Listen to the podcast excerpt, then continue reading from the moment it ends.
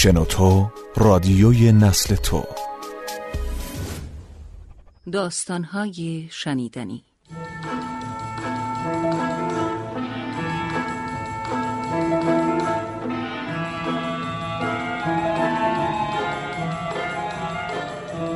چرند و پرند. نوشته علی اکبر خدا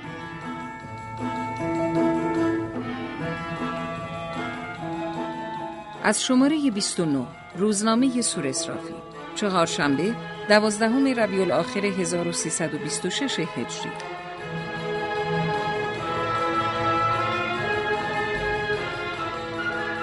همه ملل دنیا چه به واسطه اخبار انبیا و چه به واسطه پیشبینی حکمای خود منتظرند که یک روز دنیا نمونه بهشت عدن بشود. ما ایرانی ها هم در قدیم می گفتیم که نور بر ظلمت غلبه کند و حالا می گوییم زمین پر از عدل و داد شود پس از آنکه پر از ظلم و جور بود. من هرچی که ایرانی و مسلمان بودم اما بازگاهی که محمد افها را در آذربایجان و مرتزوی ها را در زنوز و صدر ها را در یزد و شریعت مدارها را در رشت و اقبال و دوله ها را در محمد آباد و حاجی ملک و تجار ها را در گود زورخانه و مجد اسلام ها را در سفارتخانه ها می دیدم یک چیزی مثل بال بعوزه برخلاف عقیده مذهبی خودم به ذهنم خطور می می‌کرد و می‌گفتم بلکه استغفر الله استغفر الله. این اخبار راجع به اصلاح دنیا مثل خیلی از مطالب دیگر برای ارشاد عوام و محمول بر حکمتی باشد. اما بعد زود ملتفت می شدم که این از وسواس شیطان است که می خواهد عقاید مرا سوس کند. آن وقت زود دو دفعه استغفار می کردم و یک دفعه میان انگشت شست و سباب را گاز می گرفتم و دو سه دفعه تف تف می کردم و از گیر شیطان لعنتی خلاص می شدم اما حالا دیگر بدون یک ذره تردید می‌فهمم که راستی راستی دنیا رو به ترقی می رود و بنی نوع انسان روز به روز به محبت و مودت نوعی و انتشار عدالت مطلقی در دنیا میل می کنند و از این معلوم می شود که واقعا یک روز دنیا پر از عشق و محبت و تصویه و عدالت کلی شده. دوره طلایی شعرا برمیگردد. برای اثبات این مدعا مجبورم که مثالی برای شما بیاورم که قدری مطلب واضح تر بشود. در زمانهای طفولیت در بلند یک روز تعطیل سنی دوله از مدرسه بیرون آمده به حوالی شهر به گردش رفت. هوا خیلی سرد و به قدر یک وجب هم برف روی زمین نشسته بود. خود سنی‌الدوله هر چند لباسهاش کوک بود اما باز احساس سرما را به خوبی می‌کرد. یک دفعه دید که صدای سوت ماشین بلند شد و پشت سرش سر و کله لوکوموتیف با دویست و پنجاه و پنج اتاق و هفت هزار و پانصد و نود و یک نفر مسافر نمودار گردید سنی و دوله گذشته از این که از تماشای این منظره غریب خیلی خوشش آمد به فکر عمیقی هم فرو رفت. در آن عوالم بچگی به خودش می گفت که ببینی این مسافرها از کجا می آیند؟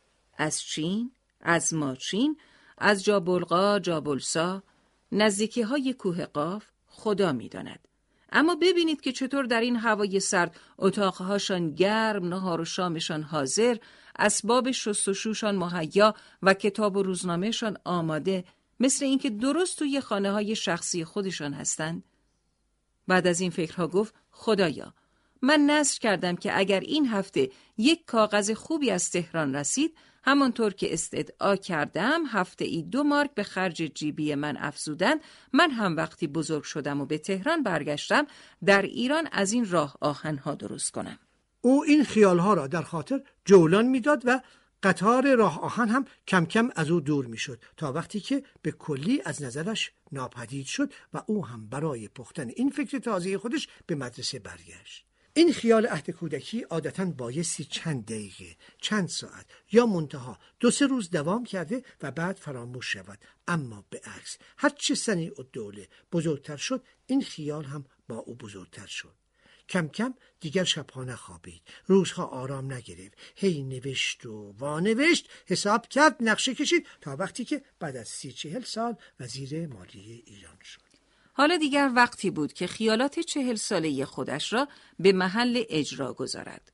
حالا موقعی بود که تمام شهرهای ایران را به واسطه راه آهن به هم متصل نماید. اما این کار پول لازم داشت. به خزانه دولت نگاه کرد دید مثل مغز منکرین استقراز خالی است. به دهنه جیب تجار و شاهزادگان ایران تماشا کرد دید با قاطمه بخیه درو زدن. عاقبت عقلش به اینجا قد داد که یک مالیات غیر مستقیم به بعضی از واردات ببندد و به وسیله این مالیات کار خیال یک عمر خود را محکم کند. و راستی هم نزدیک بود کار تمام شود که یک دفعه برادرهای روز بد ندیده در تمام انگلستان در تمام روسیه یک قیامت و علم سراتی راه افتاد که نگو و نپرس داد فریاد بگو واگو قشقرق همه دنیا را پر کرد. این شور و قوقا از کجا بود؟ از طرف انجمنهای حامیان حیوانات سوسایتی پروتکتور دنیموو.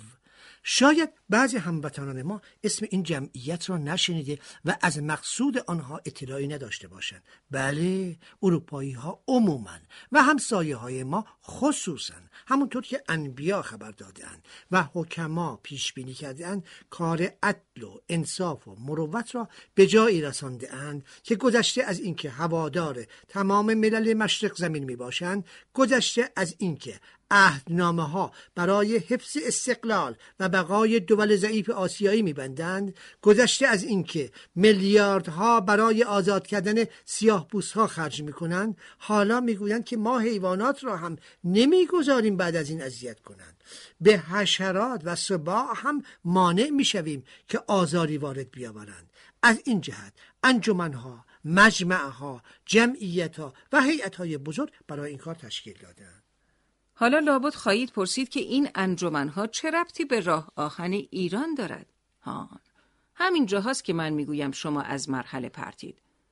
درست گوش بدهید ببینید اگر این دو مطلب من به هم ربط نداشت من هم اسم خودم را برمیگردانم و به جای دخو بعد از این به خودم وکیل خطاب می‌کنم خب ما گفتیم که انجمنهای زیاد در اروپا تأسیس شده که مقصودش حمایت حیوانات است بله جناب سنی و دوله هم می‌خواهد در ایران راه آهن بکشد. همچنیش خیلی خوب. نتیجه چه خواهد شد؟ نتیجه این نخواهد شد که چهلصد هزار رأس الاغ یابو شطور و قاطع دستشان را بگذارند روی هم بنشینند و مثل انجمن شست نفری بعد از تشریف فرمایی احتشام و سلطنه و میز آقای اصفهانی بر و بر به روی هم نگاه کنند. خب اینها زبان ندارن که مثل جناب سعد و دوله بردارن روزنامه چاپ کنند و بگویند بی انصاف ها چرا کار ما را از دست ما می‌گیرید؟ چرا ما را خانه نشین می‌کنید؟ اما انصاف و مروت اروپایی ها که جایی نرفته فطرت پاک آن آسایشگاه عمومی که سر جای خودش است. این بود که آنها هم برداشتن تلگراف کردند به سفارتخانه های خودشان که به این ایرانی های وحشی بگویید که اگر شما راه آهن کشیدید و حیوانات بارکش را بیکار و سلندر گذاشتید ما هم از روی قوانین حقوق بین الملل حقا می آییم و شما را مثل کپسول سانتال و کوپاهو دانه دانه قرط میده حالا راستی راستی که نمی آمدن ما را قرط بدهند اما از همین اقدامات به ما ایرانی ها بلکه تمام ملل مشرق زمین فهماندند که عصر طلایی برگشته زمان ظهور اخبار انبیا و حکما نزدیک شده و آسایش مطلق تمام دنیا را از ماهی های دریا تا مرغ های هوا فرا گرفته است. منتها همسایه های نوپرست ما در این راه پیش قدم شدند. باری مطلب خیلی داشتم و می‌خواستم بیش از این سر بدهم اما نمی‌دانم چطور شد که حواسم رفت پیش اهدامه های منعقده ما بین دولت علیه ایران و دول متحابه و بعد هم این شعر عربی امر القیس یادم آمد که می‌گوید از چشم خود بپرس که ما را کی می‌کشد جانا گناه طالع و جرم ستاره چیست؟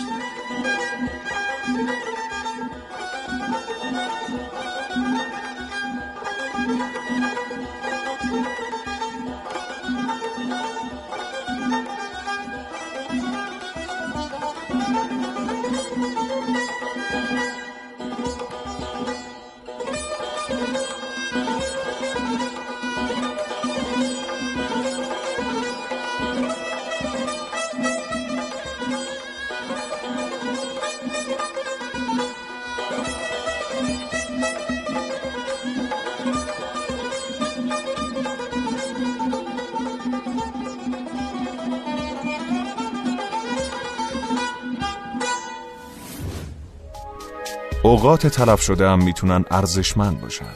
وقتی هزاران دقیقه شنیدنی سرگرم کننده همراه شماست. شنوتو دات کام.